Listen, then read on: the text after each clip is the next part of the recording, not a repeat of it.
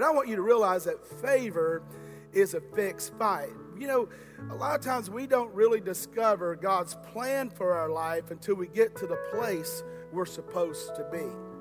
We don't really discover the plan God has for our life until we get to the place God that we're supposed to be. And you see, we're supposed to be in place after place. We're supposed to be in season after season in our life. When I'm talking about place, I'm not just talking about a physical place. I'm talking about a place that no matter what's going on in the physical around you, that you're in a secure place in your relationship with Abba God.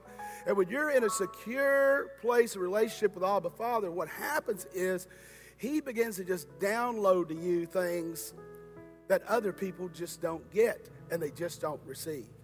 You see, when we talk about walking in favor, one of the reasons that I, it was just so in my heart to just do this series with you is because a lot of times whenever we talk about favor, we think as Christians it, it just magically happens. We just magically, God shows up and magically things just take place. But what I want you to realize is it's a fixed fight, yes, but we live in a cursed world, and problems and death and destruction are all around you. But remember this this is what favor is about. Greater is he who is what? In me than he who is in this world. And the reason favor is a fixed fight is because of in Romans 8, what does it tell us? Romans 8 28. It says, And we know what? All things. What kind of things? All things, whether it's a physical attack, a financial attack, whether it's just extra stress in your life, whatever it might be, all things work together for good for who? For them who those who love God and those who are called according to what? His own purpose.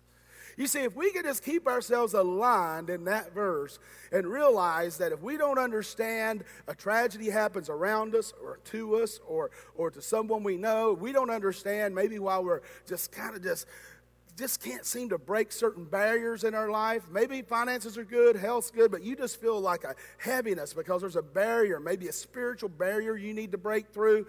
And, and what I want you to realize is, is the reason favor is a fixed fight is because God already set you up to win. Because if you read the end of the book, you realize you win. The Bible even tells us in the book of Acts to be absent from the body is what? To be present with the Lord. And when we begin to realize that our Lord is our Heavenly Father, He's our daddy, He's our God, and that no matter what we're dealing with, whether it's seen or unseen, we win if we just press through not through our power, not through our strength, but through the strength of God in us. I shared with you last week about how that kind of an illustration. I used some boxing gloves. I won't use them this week, but whenever we see someone whose their right hand is dominant, it's the strong hand, it's the hand they punch with, it's the hand they write with, it's the hand they shoot a ball with, whatever it is, the right hand. That's the thing they pull things to them. That's the things that they got to defend themselves, they'll push away with. And the reason the right hand is a strong hand is because the left side of their brain is dominant and it sends this, this, this signal through the nervous system to signify the right hand is the strong hand. Now, for you southpaws, the lefties, what happens is the right side of your brain is more dominant to deal with this. And what happens is it shoots a stronger signal to your left hand. And just as someone's right hand is dominant or the strong hand, your left hand is. And what happens is that's a hand you punch with, that's a hand you protect yourself with, that's a hand you grab stuff with, that's a hand that maybe you'll write with. And then there's a, a, a thing in science that's called dual handed. And when we're dual handed, that means that there's some task I'm stronger with my right hand with, and some tasks I'm stronger with my left hand. And whenever we begin to understand that, like for me, for instance, I shared with you last week, you know, like if I shoot a ball or throw a ball or something like that, I use my right hand. But if I'm shooting pool, and shouldn't let all that out because for my boys, when their friends are over, like I shared last week, when you know when I shoot, I say, "Well, I'll play you first left-handed." What they don't realize is that's my dominant arm when I'm doing that, or if I'm shooting a gun, it's my left hand, it's my left arm. I feel more strength and security with that. So I'm dual handed in some things, but I'm not dual handed like a lot of people are. But then there's a thing where it's called to be ambidextrous. And when you're ambidextrous, what happens is your right arm and your left arm are equally strong. You can use your right arm to write with, you can use your right arm to throw with, to punch with, to pull someone back, or to pull something up. And equally as strong, you could write with your left hand, you could punch with your left hand, you could shoot a ball with your left hand. What? There is no weak side to a person who is ambidextrous. Whenever you're ambidextrous, both sides of the brain and both sides of the body, the hands, are equally efficient and strong. So, whenever we look at life and we say, man, God was with me during the good times, but these bad times, was it my fault? Was it someone else's fault? Does God really hear my voice? Does, does God even know I exist? And then all of a sudden something happens, and then you realize, oh, God must love me because this happened. I wish it happened a month ago, or a year ago, or three years ago, but it happened. So I must be back in His favor again, and He must really love me. And we measure God's love and favor on circumstances and we measure, measure it on conditions. But see, Romans 8 28, it told us that whoever loves God, right? Whoever loves God, the steps of a righteous man or a good man are what ordered of the Lord, another scripture says. And what I want you to understand is God's plan is the same yesterday, today, and forever for you. And He has not set you up for failure, but God has set you up for victory. And when we begin to realize that, we come to the realization that whether we're in the good times or the bad times, we look at it as like I shared with you last week about boxing. You know, when you box and you're setting a guy up, you're looking at his feet, you're, you're, you're, you're, you're, you'll lead as a human. You know, I'm going to lead with my weak hand. I'm going to lead with my weak hand. What? And I'm going to set the enemy up and I'm going to lead. What? I'm setting him up. What? For my strong arm. And we think, man, God's just setting us up for the strong arm. He's setting us up for the big punch. But what I want you to realize is God is setting the enemy up, whether it's the weak hand or the strong hand that you're using. Why? Because the victory doesn't depend on your strength. The victory depends on the strength of the Lord and he is equally strong with his left hand or his right hand. He's equally strong in the famine and the dry and the difficult times as he is in the over the top, wonderful, amazing, great times. And we can't measure God's love for us based on how good things are going or how they're not going. Whether the circumstances are good or the circumstances are difficult, we got to come to the realization that God is for me and not against me. We got to come to the realization that no weapon formed what against me shall prosper. We got to realize that as a son of God, as a daughter of God, you are his chosen, you are his elect. And when you are a son or a daughter of God, you are family. You're His children. And therefore, His purpose becomes your purpose. His mission becomes your mission. His goals become your goals. His dreams become your dreams. And what happens is all we got to do is hear and obey His voice and stay in alignment with His plan for our life. You say, yeah, but what about all the tough stuff I'm going through? What about all the bad things I dealt with? Why would God do that to me or cause that? Well, I shared that with you in the first week a few weeks ago when I talked to you about Job, remember? And the very first attack that was on Job, when in Job 1, about verses 6 through 12, whenever God said, uh, Satan showed up at the place where God's sons were worshiping, and, and God asked him where he'd been, he said, Well, I've been to and fro the earth, searching out the earth. And God says, If you notice my servant Job, he said, Yeah, but I can't do anything to Job. You prosper him in everything he does. I mean, his home's great, his finances, his business is great, his health's great. I mean, really, what can I do to Job? I can't do anything to Job. He's your boy. But i tell you one thing you take his stuff from him, you take his money and his possessions and all those good things that you give him, he'll curse you to your face. And what did God say? God said, Go on and try him. God didn't say, okay, I cursed Job. He said, go on and try him, you'll see. But you can't take his life. And we know that Job went through a lot of stuff. There's times God allows you to go through some stuff because it will get you in the place you need to be in your mind, in your heart, in your spirit, so that you can accomplish the things that He wants you to accomplish on this planet. And that's the thing with Job. When we look at his life and we go, man, he lost family members and all this. But you know, even though his wife wanted him to curse God, his friends and business associates wanted him to curse God, his servants wanted him to curse God, he never cursed God. He passed the test. And when he passed the test, he didn't just get 10 times or 20 times or 50 times or 80 times. He didn't get like just 100%. He got 100 times everything he had, even down to his children his children, his finances, his health, 100 times the blessing that he originally had. Are you saying, well, Pastor, this is just some bless me message? Let me tell you something. When you're a son or daughter of God, you're already blessed.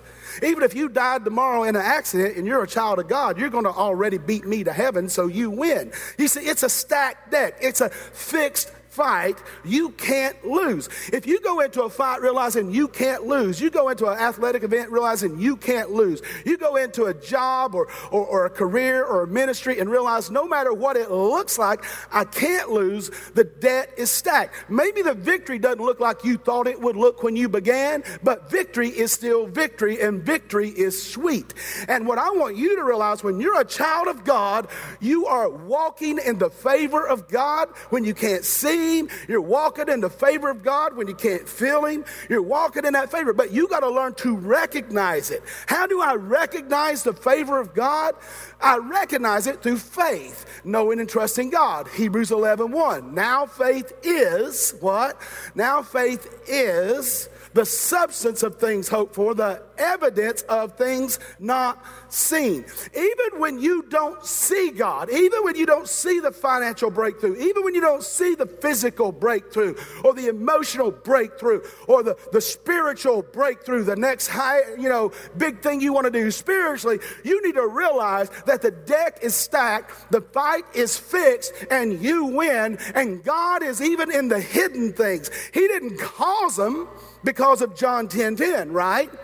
Jesus said, Satan came to what? Steal, kill, and destroy. But on the other side, he said, I came to give life and to give life more abundantly. So when you don't understand things that you can't see and you you can't you can't work them out, you can't figure them out on your own, just know and trust God that he first loved you and that he has no favorites because we're all his favorites.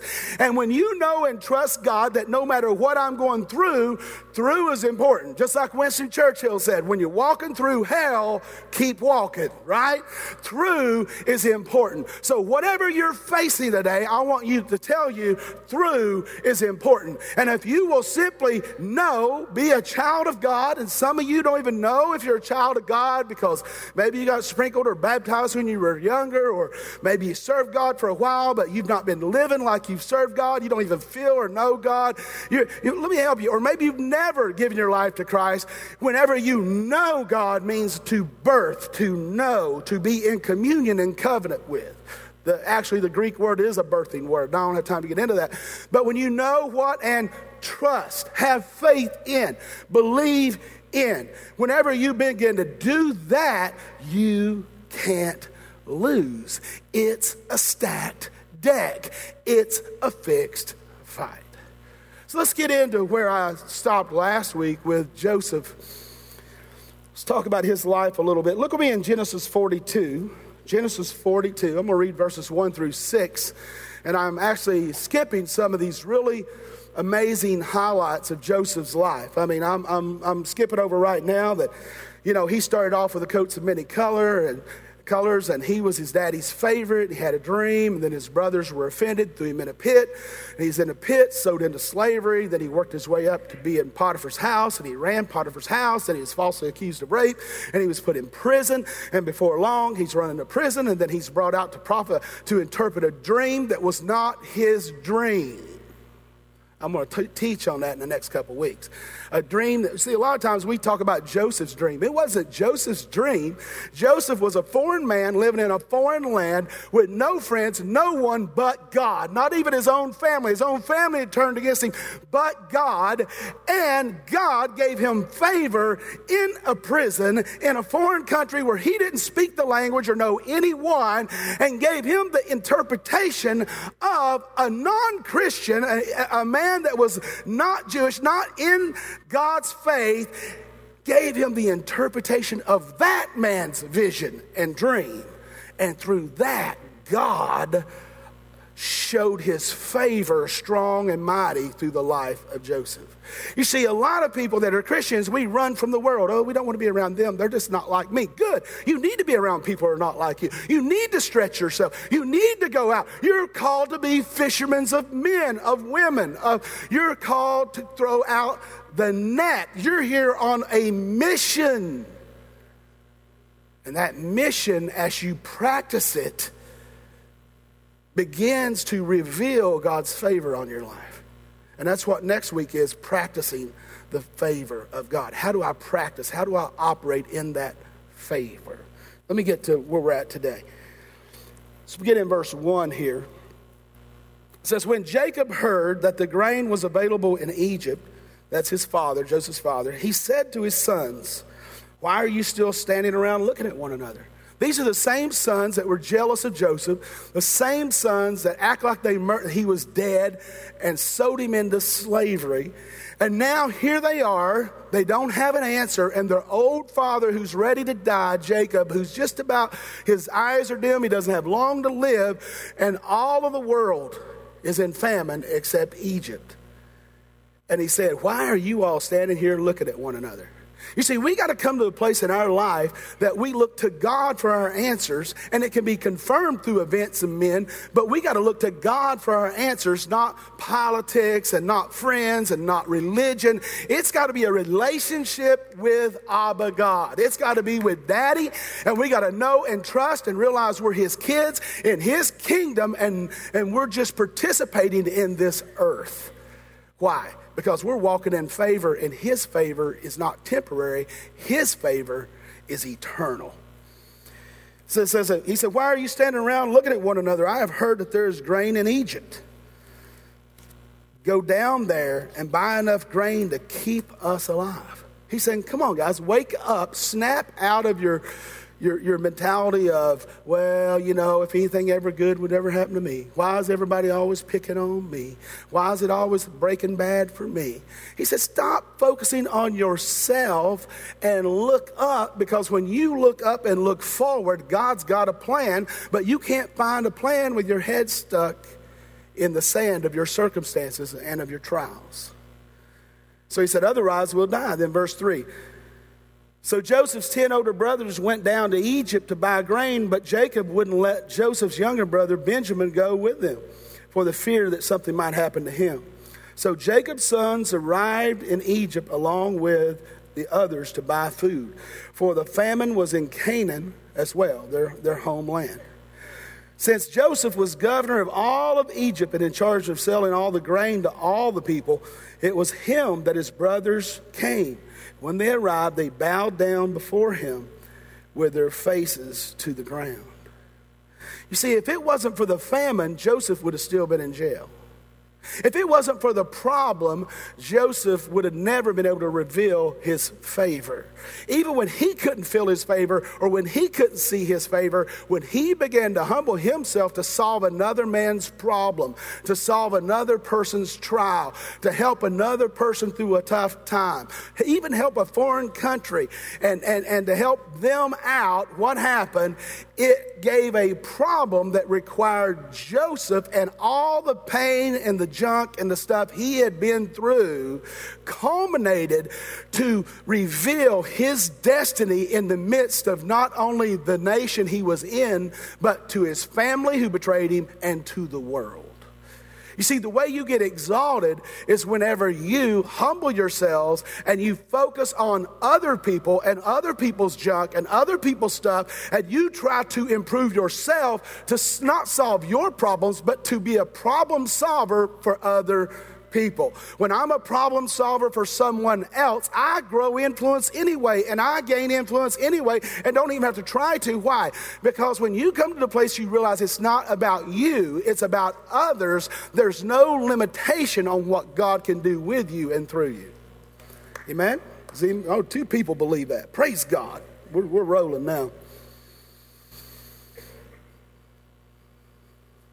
But what I want you to realize here as we talk about this verse, for, this passage for a moment, is think about this. Joseph was in favor and famine at the same time. Can you be in the favor of God? Can you be walking in the favor of God when things are not working out? Can you be walking in the favor of God and just went bankrupt, or your spouse walked out on you, or, or you just got diagnosed with a terminal, terminal illness? How, how could you be in the favor of God? Well, Joseph shows us that even in the pit, he, the favor of God was still on him. Even in the palace and the success, the favor of God was still on him. Even in the prison, God's favor was still on him. I want you to realize your circumstances do not determine God's favor on your life. God's favor on your life determines when you become a son or daughter of God and you listen and obey his voice. That's what determines your favor, not that. Favor ha- must be recognized if I recognize that I am favored by God, somewhere along the way it will work out. Somewhere along the way, people will see my heart, see the truth. I don't have to go around defending myself all the time. Why? Because I'm standing in the favor. I've been doing this thing 30 years. People say, well, this person's saying that. Why don't you go? I say, I don't have time to deal with those people. I'll love them if they need some help, and I'll kiss them on the cheek and hug them if they come back to Bethel. That's not my mission mission. My mission is to love God and to love others. My mission is to love God with all my heart, all my soul, all my mind, and love my neighbor as myself. And if I get off that mission, I'll be in a bigger mess than the people that's doing what they're doing. Why? Because I got to love them anyway. You see, when we realize that we can love others because we were first loved and it's not about us, but it's about others, it changes everything. If all I'm trying to do is improve myself to get another position, another title, another notch in my bank account, another notch in ministry, then I will be relying on my own strength and I'll be living a life of failure long term. But if I will simply recognize that it's not about me, it's about others, if I will simply recognize that it's a fixed fight, if I'll just hold on, if I'll just press through, if I'll just keep my composure, and the, the more difficult it is, the more I listen to his voice, the more I seek his heart, the more I seek his face. And he can give me the interpretation or a key to the lock of someone that could change everything for this city, the nation, and the world if I'll just simply trust him and know that if I love him, I'm favored, right?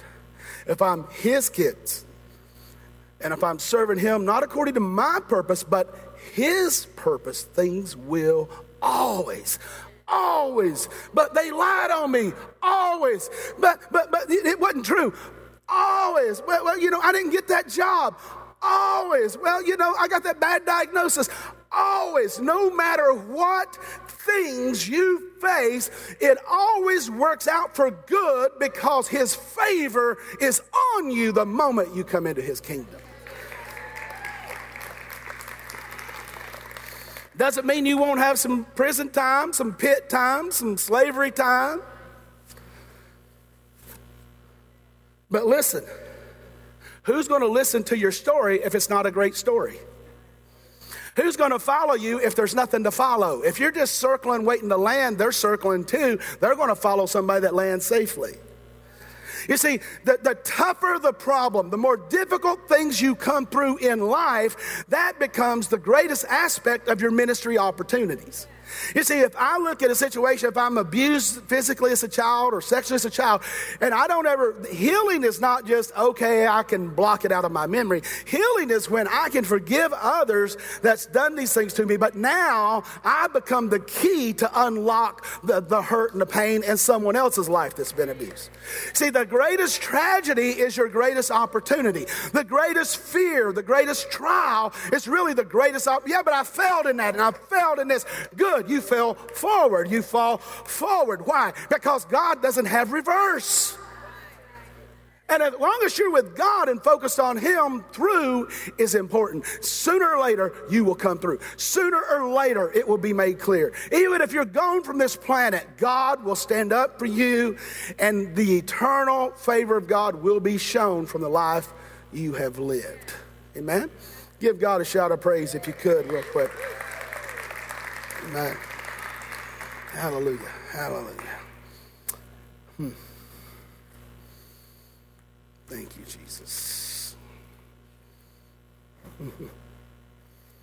Look at me, if you would, over in Genesis 45. I want to read a few verses to you.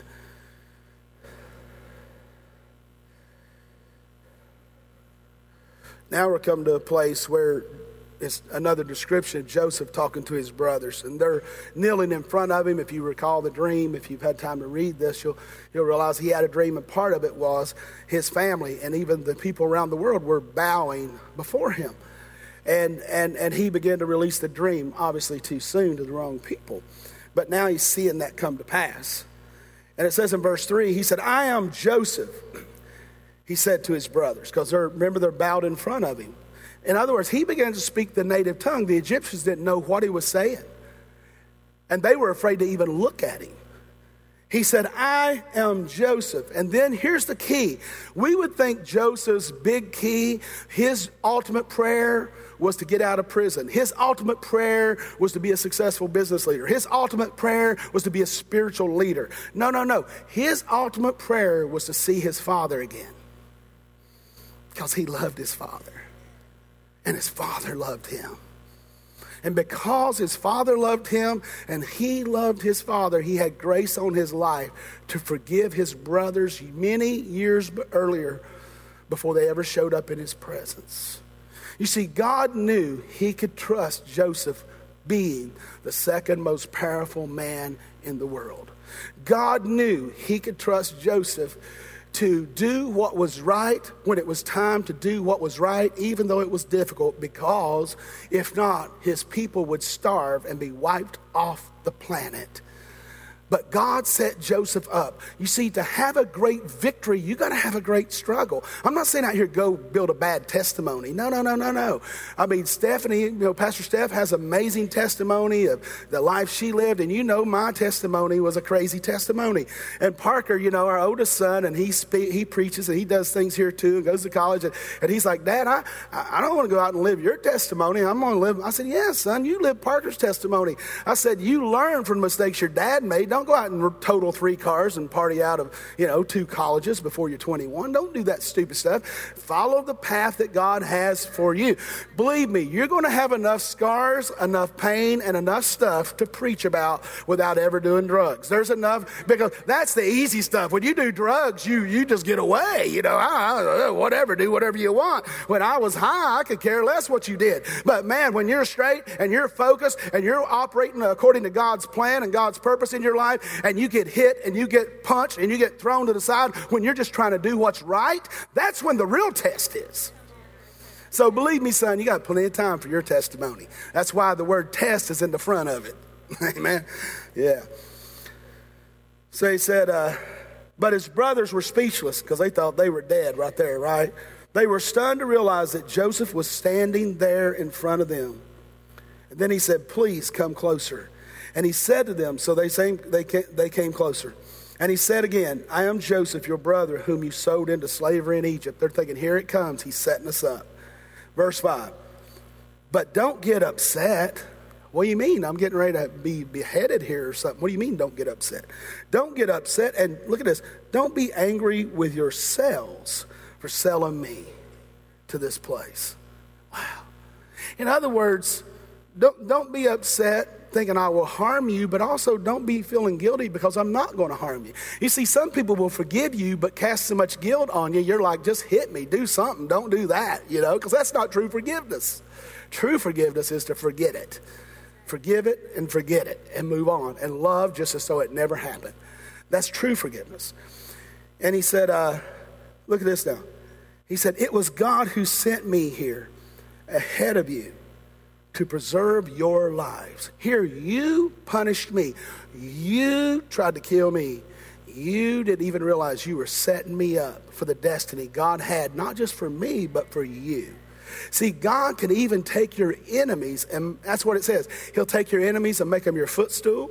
He'll take your enemies and set them under your feet. If you'll just keep walking in favor, the enemies will, your enemies will become your footstool, and you'll walk from stool to stool, and they'll always be down there in the drudgery. But God will raise you above it, and you'll go from you'll go over top of enemy after enemy after enemy. Doesn't mean it won't be tough. Doesn't mean there won't be pain. Doesn't mean there won't be scars. But you win. Does anybody want to win? Amen?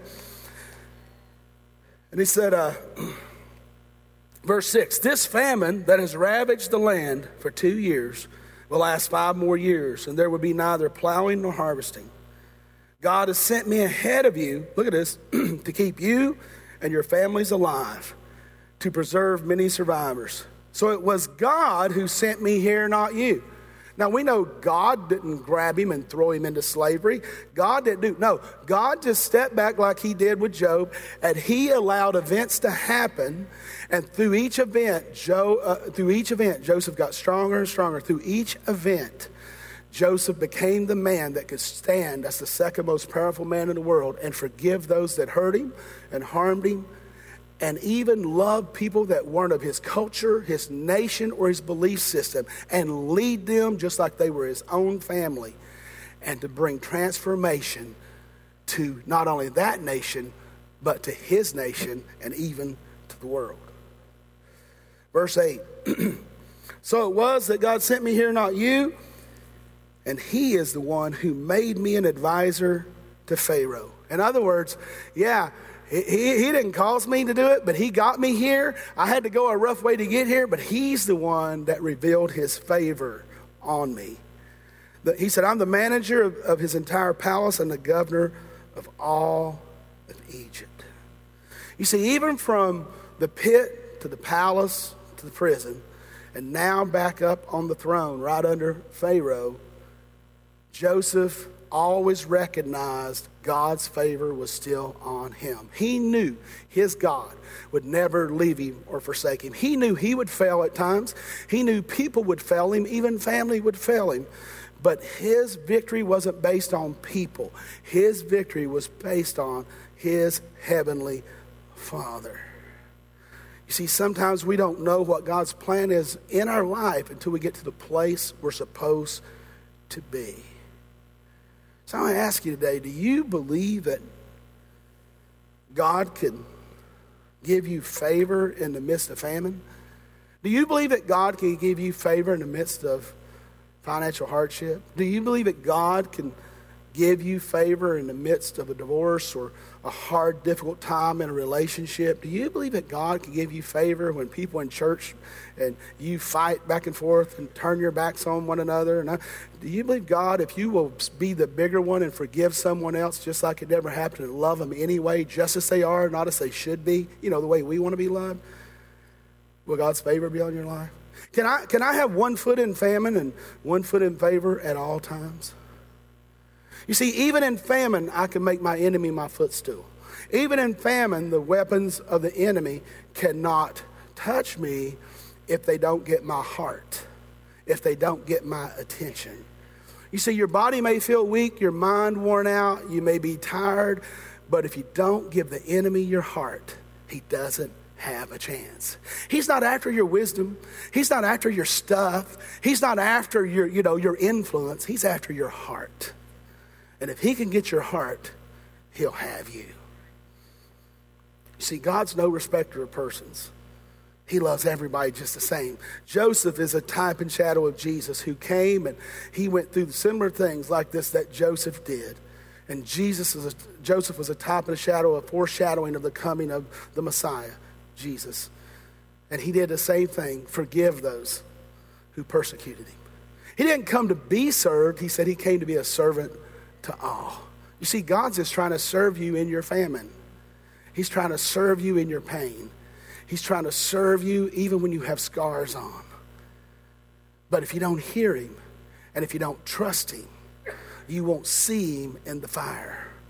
Like the three Hebrew children, remember? The three Hebrew children, what? They got thrown in the fire.